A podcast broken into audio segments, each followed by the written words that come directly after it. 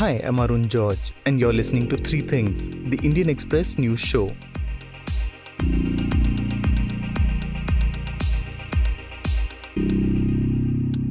In today's episode, we're looking at why a federal investigation agency is trying to attach former Chief Minister Farooq Abdullah's house in Kashmir. Then, we're looking at the Prime Minister participating in an event related to farmers on the 25th of December. But first, we're looking at whether two of Tamil cinema's biggest stars could come together to form an alliance ahead of the state elections. Tamil cinema star Kamal Haasan, who also heads the Makkal Needhi Maiam political party, hinted at a possible alliance. But not just any political alliance. It would be with another giant of Tamil cinema, Rajinikanth. On Tuesday, Kamal Haasan said that Rajinikanth was fighting for a change in the state of Tamil Nadu, just like him. However, he pointed out that Rajinikanth hadn't revealed the ideology of his party and would wait for him to reveal more. Kamal said they were just a phone call away, and if it was feasible to work together, they would definitely consider it. Rajinikanth announced his intention to contest the 2021 state polls, but has left the bulk of the details to be decided later. The two stars have starred in over 10 films, including a Hindi film with Amitabh Bachchan, in which they apparently didn't share any screen time together. But can they come together for the elections? And would them coming together worry other established parties?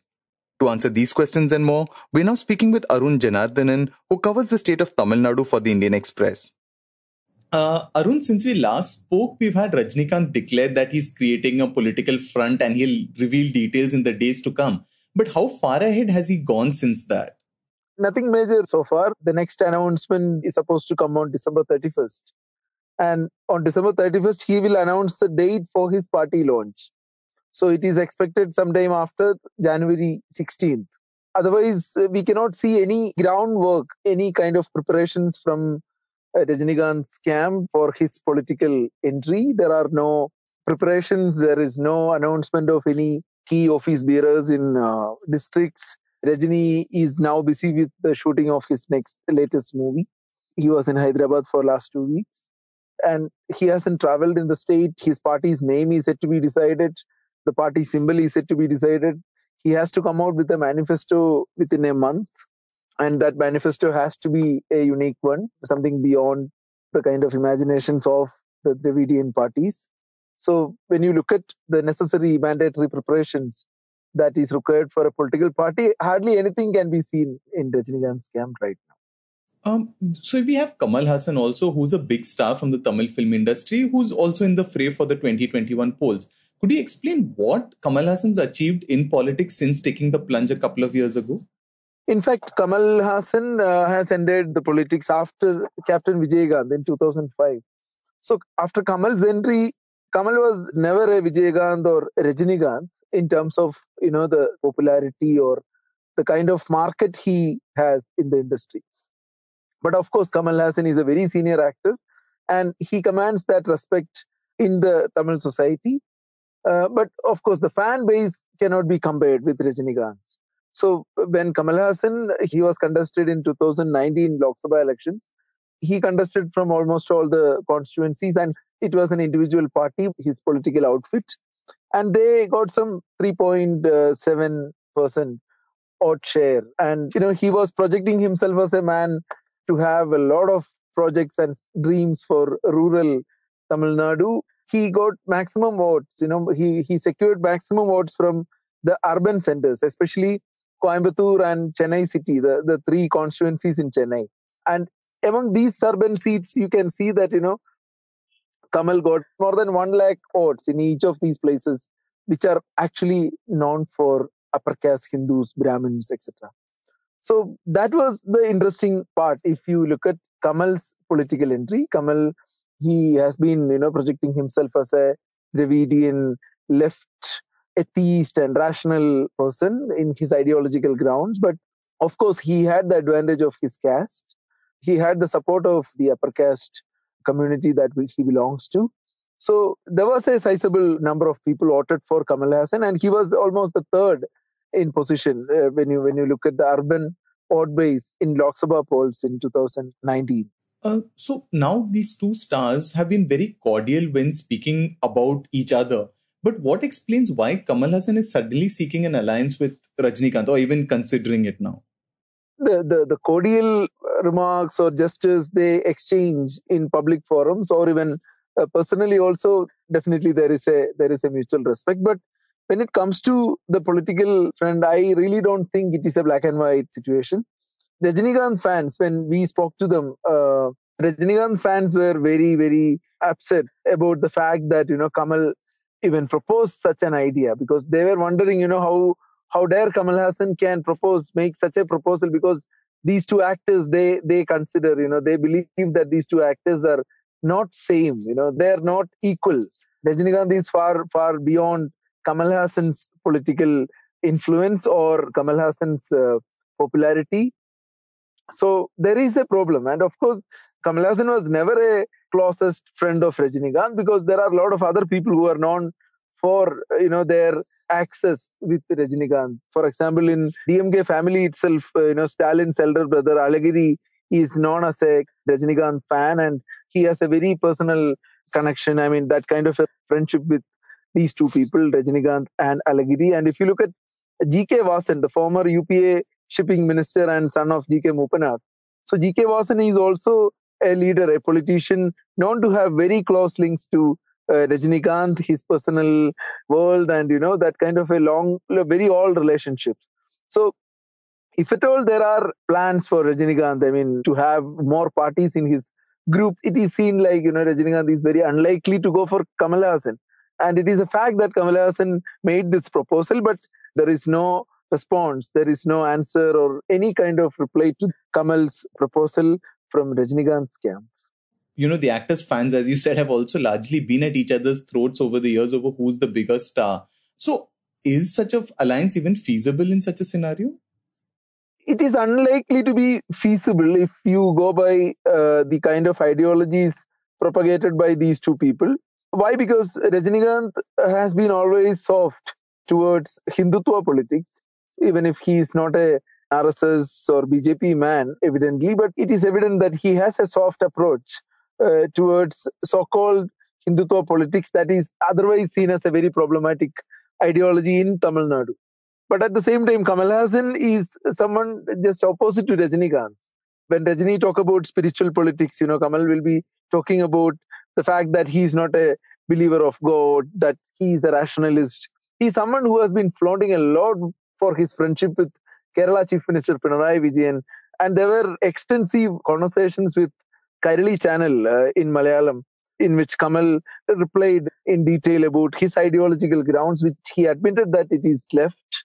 And I think only once Kamal said that he would strike an alliance for the larger causes, like I mean, if he get to come to power and if there is a larger benefit for the society, maybe he can strike an alliance with anyone. But still, these two actors have not only in their acting but in their personal lives also they have very very different uh, political ideological approaches and at the same time uh, there are these ironies like you know the rationalist the atheist kamal haasan getting a good number of votes from uh, Uh, which is known for upper caste hindus or even coimbatore where kamal was actually stealing votes from bjp's vote base the hindu votes so that way bjp would be so happy when we spoke to a couple of leaders. They would be happy if these two actors join together so that, you know, they actually make a third front stronger in Tamil Nadu, which they expect it would evolve eventually as a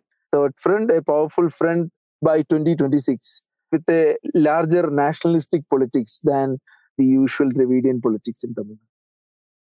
And Kamal Haasan, apart from you know, talking about this potential alliance with Rajinikanth, has also been trying to form other alliances in the state. How successful has he been in that regard? Uh, the problem with these actors, including Rajinikanth and Kamal, is that you know they come with a claim that you know they are going to be the chief ministers of the state.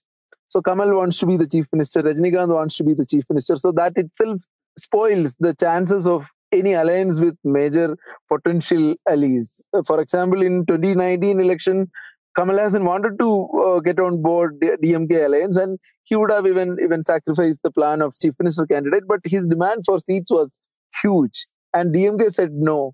And there were confirmed reports that how Kamal Haasan approached Rahul Gandhi, hoping that you know it would be a path for him to enter into the DMK alliance. with the help of Congress. But DMK was very clear. You know, DMK told uh, the Congress party that they don't have any problem with Kamal Haasan coming on board, but the number of seats to be shared with Kamal Haasan should go from the Congress share, not from the DMK's share. So that is how Kamal Haasan was forced to contest alone. But at the same time, what helped him to achieve 3.7% odd share was nothing but the fact that you know he had maximum number of candidates.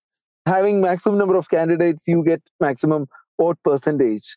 So that has reflected in the election scenario. But otherwise, it is a very, very tough election. Electorally, it is very difficult for Kamala Haasan to achieve anything beyond a seat, or at least even getting one seat itself would be very difficult for Kamala Haasan. Before we get to the next segment, I just wanted your quick attention. One of the big reasons people say that they like this show is because it helps them understand the news better. It provides them with the context they need to see the bigger picture. And there's perhaps no other place that does this better than the Indian Express's explained section. We on Three Things refer to the section regularly, and it helps us make this show. If you're a regular reader of the newspaper, you know how useful the explained section can be, especially when you're looking for in depth analysis by the right experts. You can log into indianexpress.com slash explained and access their coverage 24 7. Explained by the Indian Express when news that matters is explained by experts who know the subject. Now, back to the show. Now, our producer Anand Sharma examines a case that has sparked political uproar in Jammu and Kashmir. Last Saturday, the Enforcement Directorate issued orders for provisional attachment of properties worth close to rupees 12 crore belonging to former Chief Minister of Jammu and Kashmir and National Conference leader Dr. Farooq Abdullah. The orders were issued in connection with the money laundering probe into a case involving the Jammu and Kashmir Cricket Association, or JKCA, from the time that Abdullah headed it. This comes at a time when the District Development Council, or DDC, polls the first electoral exercise in JNK after the scrapping of its special status comes to a close. We talked to Deeptiman Tiwari, who covers federal investigation agencies for the Indian Express, to understand the situation better. Deeptiman, let's start with some background into this whole controversy. What is the JKCA scam? Uh, that is the reason for sending this notice to Farooq Abdullah, and what is his alleged role in it? the JKCA case is basically related to alleged irregularities in grants given by the Board of Control for Cricket in India to Jammu and Kashmir Cricket Association. It was alleged that between 2002 and 2011, funds to the tune of around 43 to 44 crores of rupees were siphoned off from JKCA coffers. These funds were actually part of a total of rupees 112 crore that BCCI had given to JKCA as grants there were allegations that during the tenure of Farooq Abdullah as JKCA chairman, he made uh, certain appointments to the finance committee of JKCA. A couple of people who were appointed by him. These people opened a flurry of bank accounts, even though JKCA had its own bank account. Yet, some half a dozen bank accounts were opened in which funds were transferred from JKCA coffers to those bank accounts. Then these bank accounts were used to launder these funds allegedly. Almost 25 crores of rupees of these 45 crores which were siphoned off were actually withdrawn in cash, is the allegation by the Enforcement Directorate. The ED is alleging that all of these funds were basically not used for the purposes that they were meant for and were used for the benefit of not only those members who were appointed in the finance committee, but also Dr. Farooq Abdullah. In fact, the case first came to light in 2012, and uh, the local police first began investigations in it. But when for three years it could not come to any conclusion and the case could not be finalized, then two cricketers went to Jammu and Kashmir High Court with a PIL. In 2015, the court ordered a CBI probe. And based on the CBI FIR, the Enforcement Directorate started its investigations into the matter. That's basically the J- JKCA case. We asked Deeptiman what did the ED notice exactly say, and what is the connection of the notice with the JKCA scam? The ED notice is basically an attachment order. Enforcement Directorate determines proceeds of crime. Or what is proceeds of crime? Basically, when a crime of, say, corruption is committed, then certain ill-gotten wealth is generated out of it in the sense that you either take bribes or you kickbacks or you siphon off money. So the enforcement directorate, when during its investigation, establishes that okay, there is a certain amount of money which has been generated out of a crime, then it has the powers under the Prevention of Money Laundering Act to attach that wealth, to attach that gotten money. Under this, the Enforcement Directorate has issued orders to attach properties belonging to Dr. Farooq Abdullah, and these include almost all his residential properties in Jammu and Kashmir. His most famous property on the Gupkar Road, which is his residence, where he was imprisoned for uh, more than a year when uh, the August 5, 2019 decisions were announced. Then he has a property in Jammu, in Sunjwan, which has also been attached. And there is another property in Tangmarg in Kashmir, which has also been attached. Then there are certain commercial properties on the residency road in Srinagar, which have been attached, and some land that the family holds across the erstwhile state. All these have been attached by Enforcement Directorate. Deeptiman, what did the Abdullahs have to say about this attachment order? And did the NC give any official statement in this entire affair? Uh, see, Omar Abdullah made a statement through a series of tweets on the day uh, these attachment orders were issued. Uh, one of his first grounds was that this entire thing has been first leaked to the media even before the notice has reached Dr. Farooq Abdullah. So he was basically saying that you know this is some sort of a suggesting that this was some sort of a vilification campaign. Then he said that the properties attached are largely ancestral, dating back to 1970s, and the most recent one was built in 2003. He basically argued that uh, there can be no justification for the seizures because they fail the very basic test of having been acquired as proceeds of crime. And he also added that the family was exploring all legal options and that they will go to a court of law and fight these allegations. The National Conference and all uh, Gupkar alliance parties have alleged uh, that this is political vendetta. This has come right uh, during the DDC polls, and that the government is unnerved by Jammu and Kashmir parties coming together to fight against the BJP, and that is why these things are being done.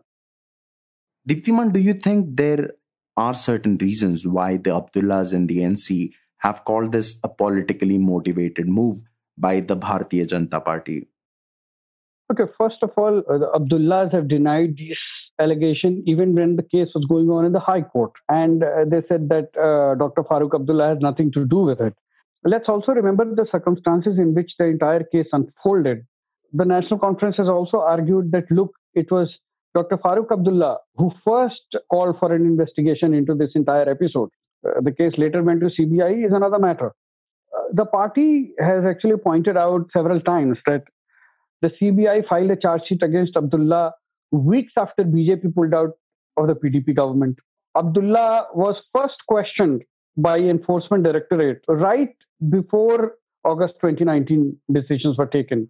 Then ED again called him for questioning when the Gupkar Alliance issued a statement saying that you know uh, the parties of Jammu and Kashmir come together and resolve to restore Article 370. Right after this, Abdullah was again called for questioning. So they say that the timing of all of this, and then his uh, these attachment orders have come right in the middle of uh, DDC polls. So uh, they keep saying that the timings of actions of the central agencies are suspect, and that they are being done basically because NC and other Gupkar parties are basically opposing the BJP. That's their allegation. Prime Minister Narendra Modi will have a conversation with farmers from six different states during an event on the 25th of December. The farmers are expected to share their experiences with various initiatives undertaken by the central government for farmers. The Prime Minister will be releasing the latest installment of the Pradhan Mantri Kisan Samman Nidhi or PM Kisan scheme at the event. The scheme provides 6000 rupees per year to an estimated 9 crore farmers in the country. However, this event comes even as farmers' protests at the national capital's borders enters its fifth week with no sign of resolving the deadlock. On Tuesday, the agriculture minister had called for farmers' groups to decide the next date for talks. There have been five rounds of talks between the government and farmers' union so far. The farmers' groups have maintained that their demand for the repeal of the three farm laws was non negotiable. On Wednesday, representatives of farmers' unions urged the government to create a conducive atmosphere for a fruitful dialogue and to come up with better proposals. We urge the government not to repeat those meaningless amendments which we have already rejected, but come up with a concrete proposal in writing so that that can be made an agenda and the process of negotiation can be started as soon as possible.